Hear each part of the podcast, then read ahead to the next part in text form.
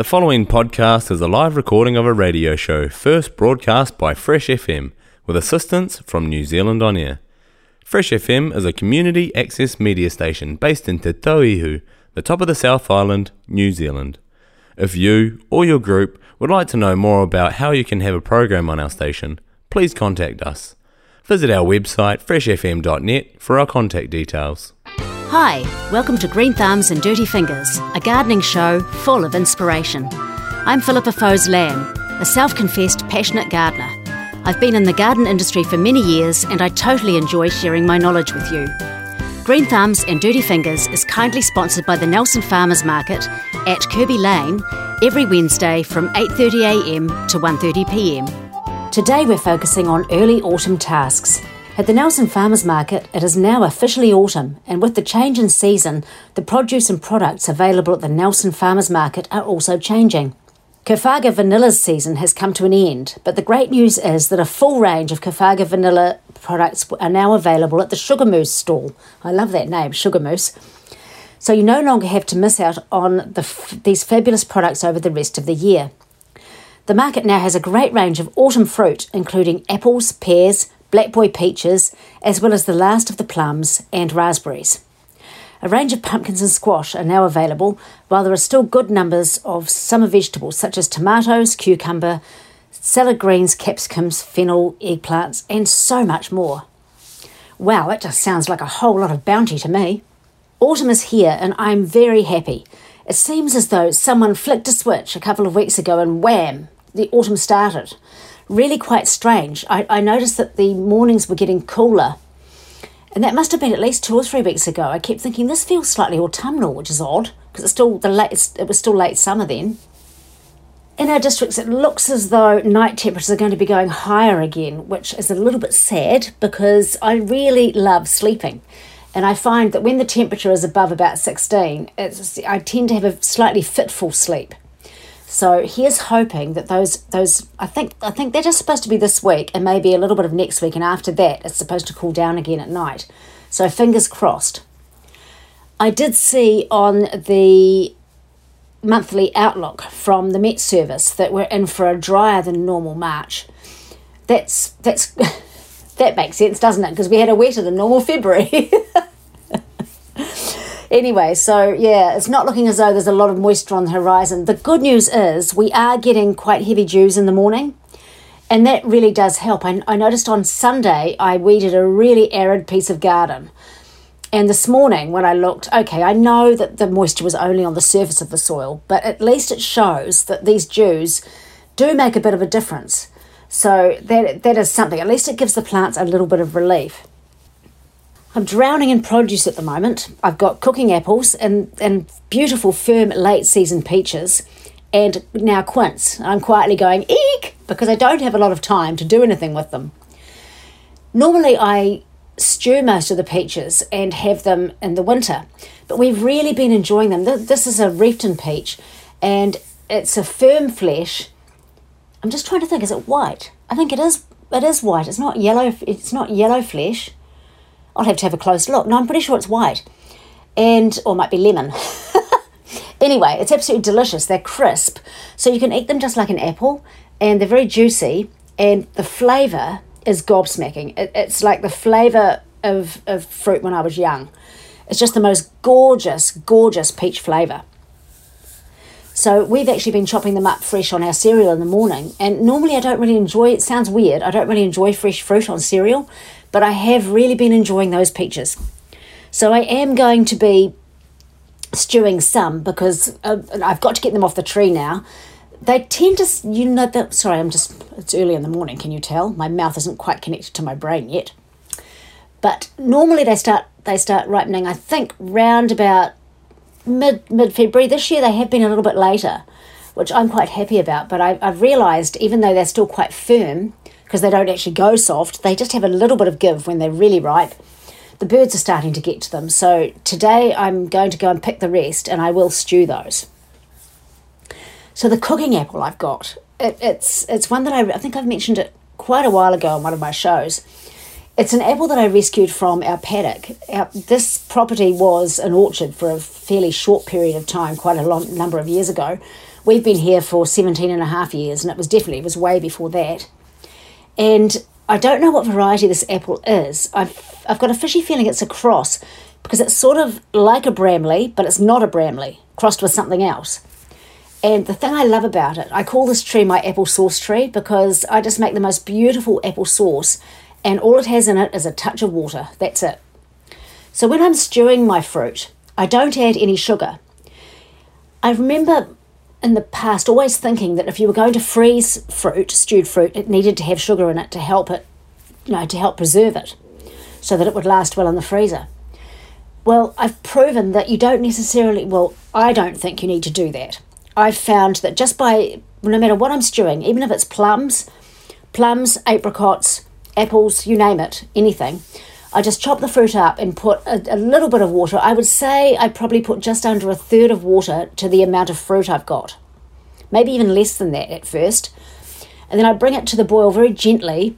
Um, I probably I have it sort of on a moderate heat. I don't turn it right up full blast because with that amount of water, it's quite possible that any of your fruit might stick to the bottom if it heats too quickly. So I do have to do it quite slowly. And then when it comes to the boil, I just simmer it gently until until they're cooked. Sometimes I will have to add a little bit more water. These apples tend to fluff up, so I do need to sort of keep adding a little bit of water to them as they're cooking.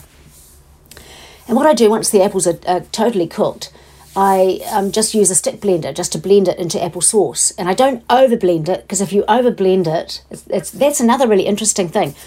If you over blend apples, they turn into glue. I mean, literally, it's just like egg. They don't taste the same and they have a real sort of gluey texture in your mouth. It's not nice. So I tend to slightly under under blend my apple sauce. The other apple that I've got, which I, I know exactly what this variety is, it's wonderful, is a Sturmer apple, which is a very old fashioned cooking apple. And it's got an incredibly strong flavour. It is quite tart, so it's not, you, you wouldn't want to sort of try and eat one. They really are too tart for that. But absolutely beautiful for something like tarte tatin or apple crumble. They make the most fabulous apple crumble.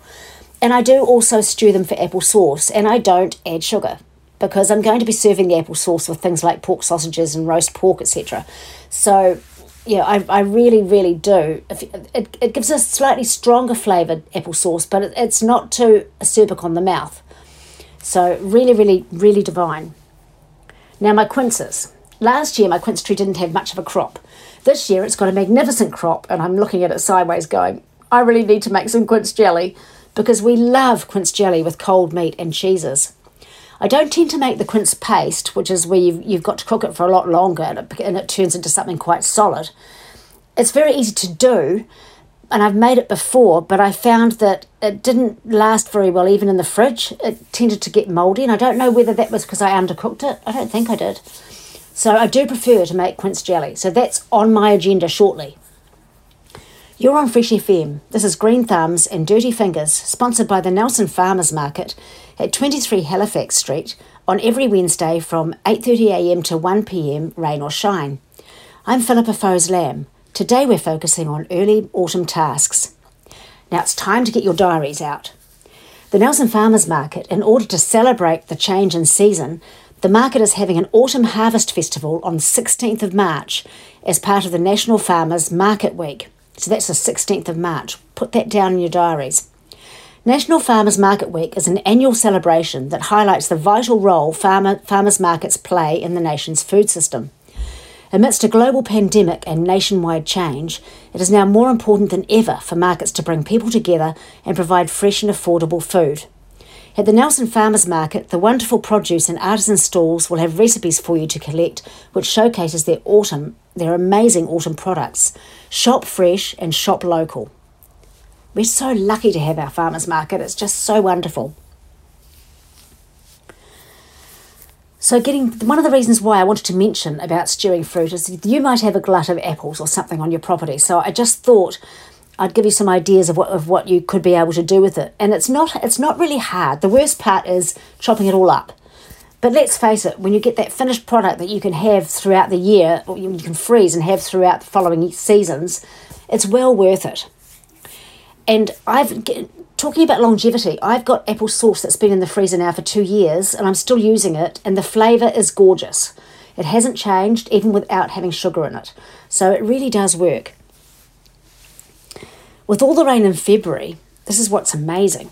Th- it was the third wettest February on record in the Nelson Marlborough region, which is which is incredible. And I imagine it probably was the same in the rest of the Tasman region and also in, over in Golden Bay.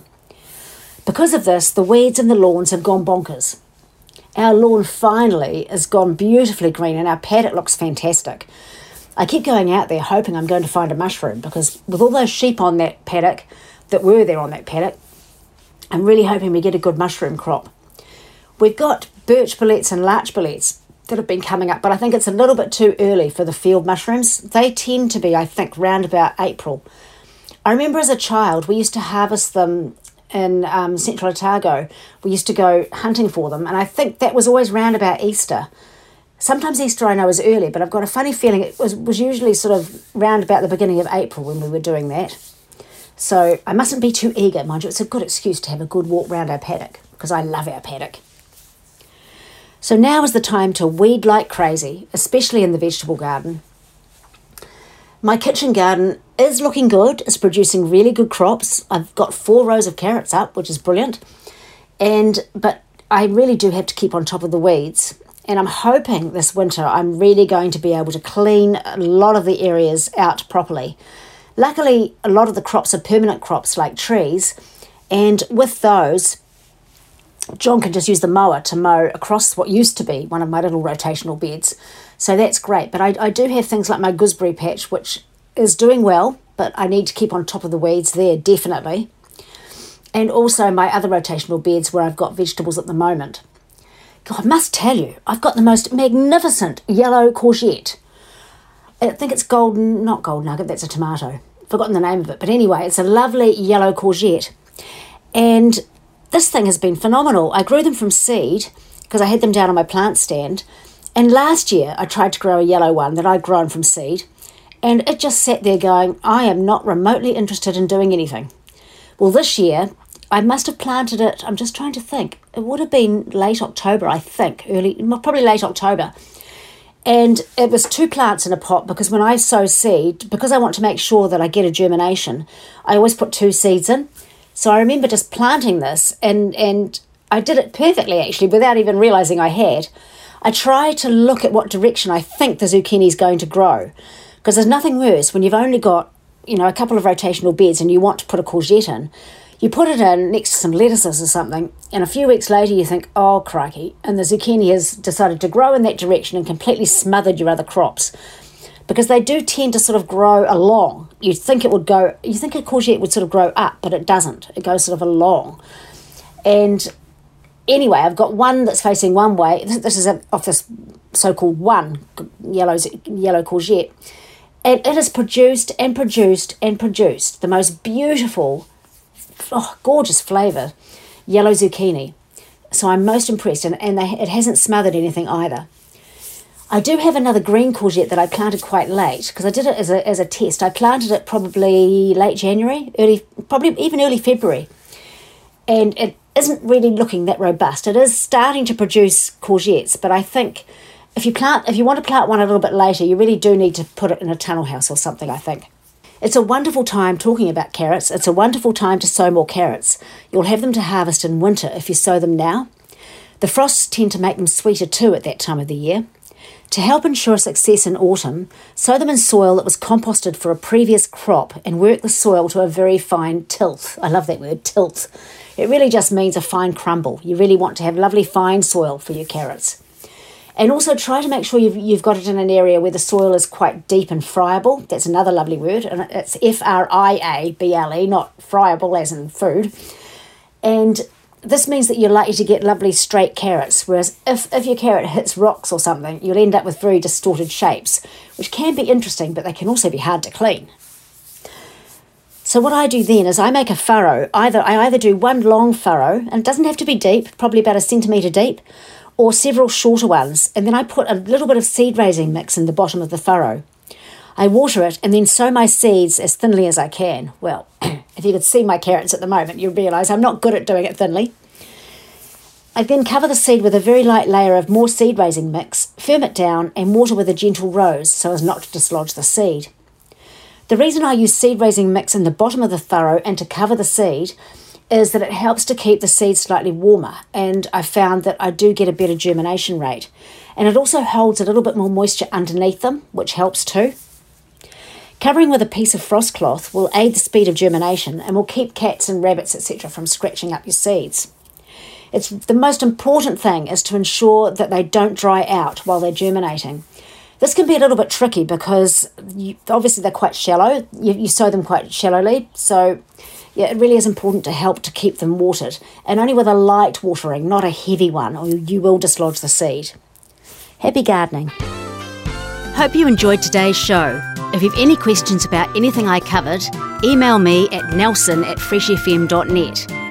Green Thumbs and Dirty Fingers airs Tuesday morning 20 to 11 and replays Sunday afternoon 20 to 3. Previous editions of this show are available as a podcast from our website, freshfm.net, or through the Access Internet Radio app. Thanks to the Nelson Farmers Market at Kirby Lane every Wednesday from 8.30am to 1.30pm for supporting a show about gardening. Thank you for joining me. See you next time. The podcast you just listened to was a live recording of a radio show, first broadcast on Fresh FM, the top of the South's community access media station, with support from New Zealand On Air. The funding of Access Media makes these podcasts possible. To find similar programs by other community access media stations, go online to accessmedia.nz